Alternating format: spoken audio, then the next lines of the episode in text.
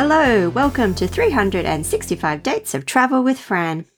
I'm Fran. Welcome to my podcast.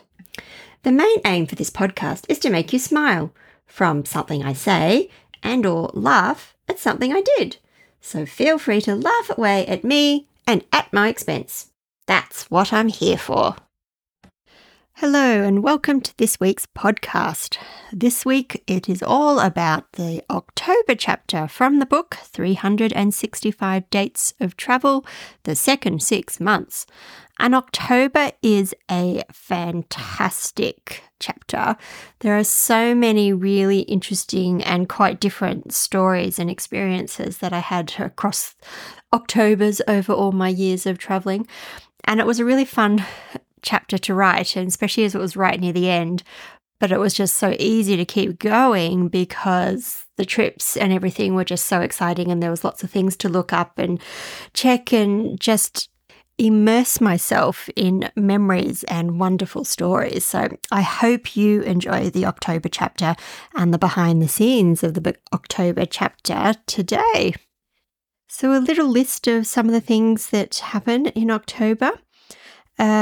I had a wonderful special weekend away in on Mackinac Island in Michigan for a special Somewhere in Time, as in the movie Somewhere in Time weekend in 1999. I went to New Zealand following the Australian netball team around New Zealand in 2001. There's a few little Lottie road trips in 2005. We jumped to a European river cruise in 2013. There are some Australian road trip stories from 2016 and 2017. We head off to Los Angeles and Disneyland in 2018. And there's a few other individual dates here and there and different stories around the world too. But seeing as the title of this podcast episode is about the river cruise, I thought I'd better start there. I'm really sorry. I'm very bad at doing that when it comes to the podcast. I do apologise. I just try to come up with a good title matching everything that's there and then bury it somewhere in the middle of the podcast. I do apologise. That is something I am going to be working on for future episodes. So for this episode, I'll get it right, and we will start with the river cruise. Now, this trip almost never happened for so many different reasons.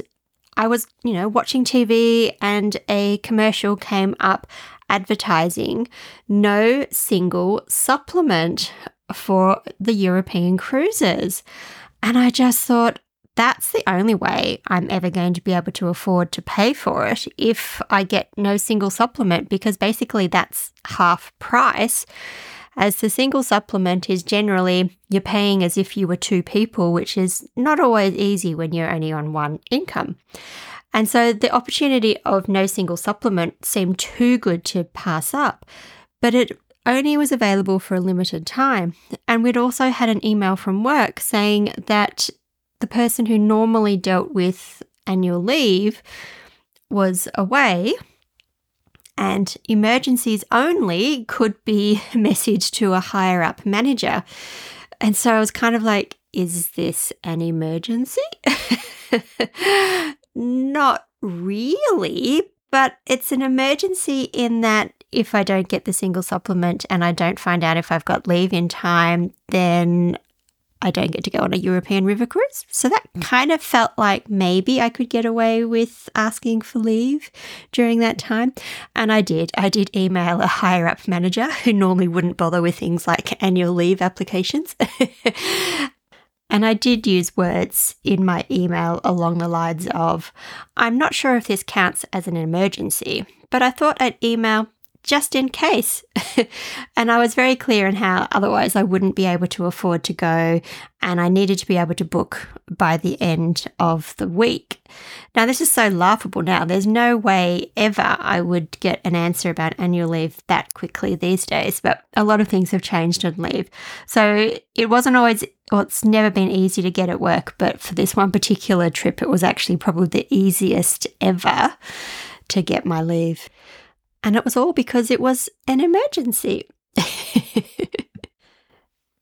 And Another reason was just even without the single supplement, it was still a very expensive holiday. Like my 1990s self would never have even considered it in the realm of affordability. But the single supplement helped, and I ended up paying for the whole trip from money that I had earned through an extra job. So along with my full-time nursing, I was also doing a nanny job. So just one job a year was the sort of plan in the beginning. So basically if I was just doing night shifts or night feeds for a family, it would only last a few weeks or at the most a few months. So one job a year, just finished off one family, got the babies sleeping through the night, and that just gave me some extra spending money. And I did. I found notes that I'd written. Of course, you know I write notes about everything. And I did manage to earn an extra $10,000 from this one particular nanny job, and that covered completely my European river cruise. So what better way to finish off, a second job, so doing two jobs at once, by spending the money you've earned on a relaxing river cruise. It really is an amazing way to travel. It's the only cruise type I've ever done. I've never done an ocean cruise. So I can't compare with that. And I know a lot of people say it's completely and utterly, totally different. But it was just so relaxing. And I think a river cruise probably would be slightly more relaxing than an ocean cruise because it's just based on the small numbers. And there's a lot less decisions to be made about where to go for dinner because there's only one place to go for dinner and things along those lines. But it's just, you just lie back in bed, you can watch the river go by.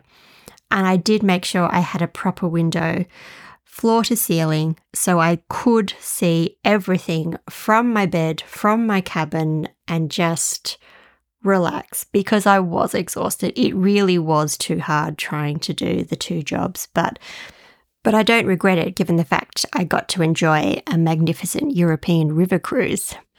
Now, it's a little bit of a spoiler alert here, so if you'd rather read the book first, then maybe just fast forward a little while, because I am going to talk about how I resolved an issue. So when I was writing the book, I couldn't actually resolve the issue. So the book talks about the problem and me trying to understand the problem without being able to find the information to tell me exactly what happened. So I'm about to tell you exactly what happened. So if you'd rather read the book first, then go do that.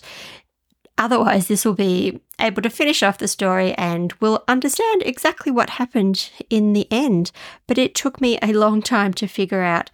So it was all about how I paid for things and what I actually did, because I have no diary for this trip. I have expenses written down, but some of what I remember doing had no expenses written down for it, and I couldn't find it in bank statements or any of my normal places. It wasn't on my credit card. So did I really do these activities? One I knew 100% I had done because I had a special booking to go into Anne Frank's house.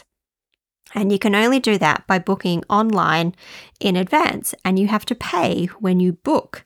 So I know I did that, but I had no evidence of how much it cost or how I paid for it or when I paid for it. So I knew there had to be an explanation. There was another situation where, did I go on a river cruise? I mean, as in a canal cruise? Because I had memories of going on one, but again, I had no evidence. And because it was a nighttime cruise, and through windows and rain, I had no photos. So did I go? Whereas at least with Anne Frank's house, I remember being there and I had photos to prove that I was there. But with the canal cruise, I had no evidence whatsoever. So I was really unsure if I did the canal cruise.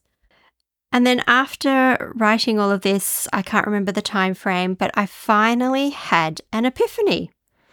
I remembered for a while I used my Qantas frequent flyer card as a credit card. Well, not a credit card. It can be used as a travel card. So you can load money onto it in varying currencies and then just use it like you would a credit card. And I remembered, well, that must have been how I paid for everything. So I managed to track down the app, and it had been relaunched since I had used it. So unfortunately, I was unable to find any old statements or anything. So that was the end of that as being an option. Well, it just wasn't going to come to a conclusion using that. But the mystery was killing me. I really wanted to figure out this mystery. Then I looked at my expenses notebook, so where I'd written down all my spending, to see if I'd written something down about how much money I had on that Qantas card, so I knew how much I had to spend. And there was nothing there at all mentioning the Qantas card, so maybe I didn't use it for that trip. But I did have written down an amount of money on what was called a living card. Now, that was a special perk that hospital staff and not-for-profit staff and a few other people can have, where we can get access to some of our gross salary before tax is taken out, which means we save some money on tax. And so a certain amount of money is at a maximum point can be put on this card, and you can just use it again, just like an everyday spending card. And I had completely forgotten all about this card because I no longer use that. And it's been a few years since I've used that, so it never even crossed my mind that that was a possibility. And the bank behind that card had changed maybe 5 or 6 times since 2013. So there was no way I was going to access any back accounts or anything, because it was now currently with a completely different bank. All accounts would have been well and truly closed. So it felt like another dead end. But then I remembered, I write things down. Don't I write things down? So of course I did. I always had a handwritten record of what I spent. And then I would rectify that with the online statements if I ever had to pay, obviously with a credit card and things like that. So, and of course I've kept them. So I was able to go back through all my paper notes and find exactly what I was looking for. So nothing like going back through like 10 years worth of financial handwritten notes, but I found it. On the 28th of September 2013, I bought an e-ticket to Anne Frank's house, and it cost me €9.50. And what do you know? On the 29th of September 2013, I had a PayPal amount go through to a company called Blue Boat for €16.58. So that was the canal cruise. So I 100% went on a canal cruise in Amsterdam before I joined my river cruise. I can't believe I completely forgot about this card, and everything I needed to know was right there in front of me all the time. But yeah, memory is amazing. This whole process has really made me want to study memory so much more, because it really is fascinating. I also got a little bit distracted by some other things while I was writing about the river cruise. I started looking up the castles along the Rhine River that I was passing and that I'd taken photos of, and because some of them are hotels, so I was curious to see what they were like as hotels. And I literally fell in love with Schönburg, I don't know how to say it, sorry people in Germany, castle in Oberwesel in Germany. And the photos just looked absolutely amazing, to the point of where I was thinking about changing my birthday plans for 2024, which is a big birthday. I'd finally settled on going to Africa and doing a safari, and then all of a sudden I was changing my mind to go to a German castle, staying in the tower room, overlooking what would be snow, being February in Germany. So I've gone from Africa desert hot to cold and snowy. I was even looking up train schedules and ready to book. But with the price of around €350 per night, it was a tricky sort of decision. But I have come up with other plans since then. But at the time, I was so determined I was going to stay in room 14, which has a balcony which overlooks the whole castle and the Rhine. And I just thought, wow, absolutely, that's where I want to be. But I won't be. But I do want to do that train trip that goes along the water. So the river cruise goes down amongst other rivers all the way along the Rhine, and there is a train line that runs pretty much on the coast as well. So you'd get amazing views from the train, and it would take a little bit less time, but the views would be exactly the same. So in October chapter, I have it's a very brief one-day story of when I visit the Isle of Wight in 1998. And in there, I talk about how it's 6 hours worth of travelling for the day. So 3 hours to get there and 3 hours to get back, which is a lot of travelling for a single day. And I wanted to write, or I did originally write, about how crazy old me even made it back in time to do a babysitting job, because everything was about money. So every cent, I needed every cent at this stage in my life, and so I couldn't afford to not do a babysitting job if there was one. So after 6 hours of travelling and sightseeing in between, I still made it home or back to London in time to do an evening babysitting job. And for that, I called myself crazy. But when I was editing, my editing software that I use to help me guide through all of that, because I am absolutely no expert on grammar and punctuation, but it was telling me off. It said I shouldn't use the word crazy. I needed to use more human-centric language. And I would take no offense, obviously, if I was calling myself crazy. I wasn't calling anybody else crazy. I was just calling myself crazy. But obviously the software doesn't know exactly where that word is being pointed at. But it did make me look into the whole thing, and it is a whole thing now that crazy has been... It's become a bad word, which is very unfortunate, because I quite like using the word crazy, and I'm using it in a fashion that is a legitimate definition in the dictionary. But to be politically correct, we should not use it unless it is absolutely necessary, in case we offend somebody who has had that word pointed at them in a derogatory way. I'll see how I go. Sometimes there is an alternative. My software was telling me that I should replace crazy with baffled. But baffled you can't just interchange crazy and baffled. So I was a baffled thing for going home to do a babysitting job. Nah, didn't work. But I will look into how I use the word crazy. But October in 1999 was just amazing. I went off to Mackinac Island in Michigan. I was getting ready to leave America at this stage and head back to Australia. And one thing I really wanted to do was I had discovered a special weekend called Somewhere in Time weekend. It was a 1980s movie called Somewhere in Time. And it was one of my favourite movies as a child. And the hotel that it is set in was a real place.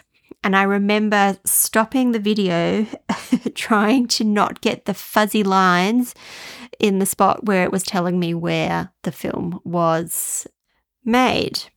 Eventually, I could see it, and it was Mackinac Island, or that's how I thought it was said for many, many, many, many, many years.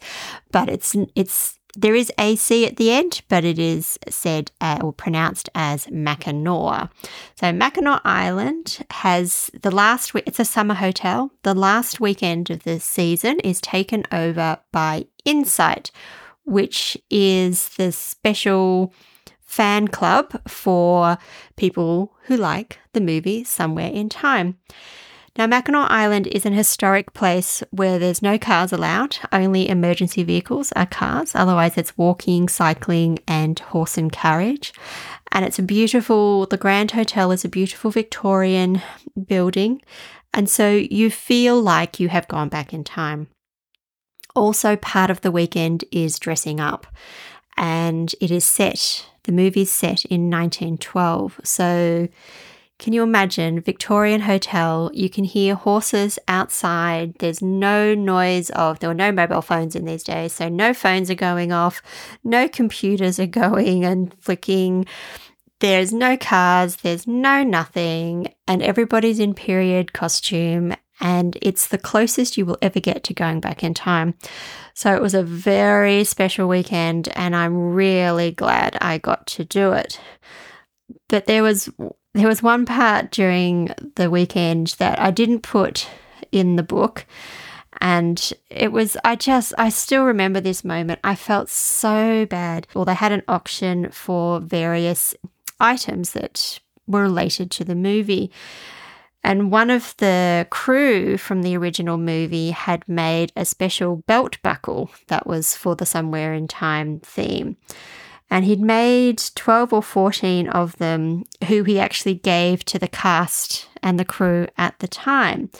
But he had kept one for himself. And so he was auctioning it off on this particular night, and they started the bidding off at 400, and nobody was interested. It was awful. The atmosphere in the room was horrible. Someone finally yelled out $200. Then there was a bid for $250, and then another one for $260. But he was devastated that there just wasn't enough interest for something that he'd put his time and effort into. And so he put in a bid for $270, mumbling about how he was going to buy it back because it was worth so much more than that. Luckily, after his bid, someone did yell out $400, much to the dismay of his wife sitting next to him. So he was very pleased, and so was she, when someone bid $450, which got him off the hook. But the tension in the air was just so awkwardly thick, and I will never forget that. As the weekend came to a close, the whole hotel was shutting down, and half the town had already closed down for the season. It really was just a summer place. So once the final guest left, the hotel cleaned up and everybody went home for the winter. And I continued west to California, and a few days later I flew back to Australia, which was the end of my official travelling the world and working around the world that I started in 1992. There's a lot of stories about my trip to New Zealand in 2001, and the whole trip, there's a whole background story of netball and how all my other netball stories revolved around what happened for this particular trip. So there's a lot of backstory in the book which helps you understand what was happening and why it was happening. Because I did specifically go to New Zealand to watch the netball. And it was funny, when I was writing this particular stories up, it was just happened to be at the same time that the Commonwealth Games were happening in Birmingham. So while I was writing this, I had to stop so I could actually go and watch the bronze match and the gold medal match, because how could I not watch it? It really incited my love for netball again. And it was such a magical time back in those early 2000s. And though I enjoyed the Commonwealth Games then, it was because I was so intensely reminded of everything netball with the New Zealand trip.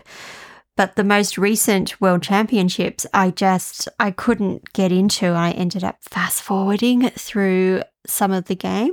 Usually the first quarter and the last quarter are the most interesting, except for obviously when it's clear that one team's already won by the time you get to the fourth quarter. But it's when you know the players that make it more interesting, and I just don't know any of the players anymore, whereas back in 2001 I knew them all, and I knew all the New Zealand players as well.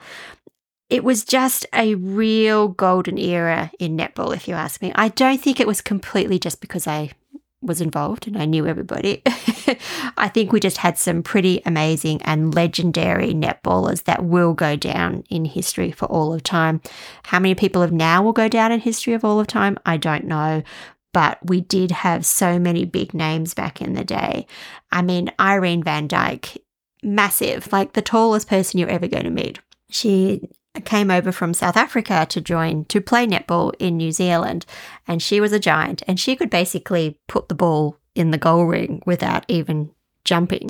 And the Australian Sherelle McMahon, so they both just happen to be shooters, so everybody loves the shooters. But she's just had a statue made of her, as I've previously mentioned, and things like that. So it was a really great trip to completely get me into netball. And it literally was where everything started. So much came from this trip. And it ended up, I was in the change rooms of the Australian netball team after the grand final of the World Championships for the first time in 15 years that Australia had lost to New Zealand. I never would have thought that's where I would have ended up, but that's where I ended up, all just from this story. So have a read. It's quite the amazing little coincidences and little bits and pieces that had to all combine for it to work out is just incredible. Still blows my mind. But I'm trying to keep these podcasts a little bit shorter, so I will leave it there. I think the best stories this month, you really need to read the stories in the book. But just one last little quick thing. I do go on a trip to LA in 2018, and it's a conference trip. And I could not resist. You know I'm a conference junkie, and you know I like Disney and Los Angeles, but a conference run by a organisation called NAN, so a neonatal nurse organisation, and so they'd renamed Anaheim and their NAN conference to Nanaheim. Oh, well, that just sold me. I just had to go. For the name only, I was there. And why wouldn't you want to go to a conference that's right next door to Disney? I could walk to Disneyland from my hotel. I could see the Disneyland fireworks from my hotel. Oh, I've never seen fireworks from up in the air from a hotel before, where you can see the whole scene. So that was really interesting. You sort of miss the music. You can't hear the music that obviously the fireworks are playing to. But just to see the full sky, it was just amazing. And that was all because of a conference name. So thank you to whoever came up with the conference name. They're actually redoing that conference this year, but they haven't called it Nanaheim. They're just calling it Nan in Anaheim. It does not have the same ring. So I'm glad they came up with the Nanaheim name, because that was also a really good trip that I had, and it was based around a conference. Okay, I'm not sure if this week was very interesting, and I do apologise if it wasn't. There are some amazing stories, but I don't think the really good stories are actually in the book this month, and I don't want to give away all the stories, obviously, because the book is where all the information is. Next week, I will read you 3 stories directly from the book, so you'll get a better idea of some of the things that I'm talking about today.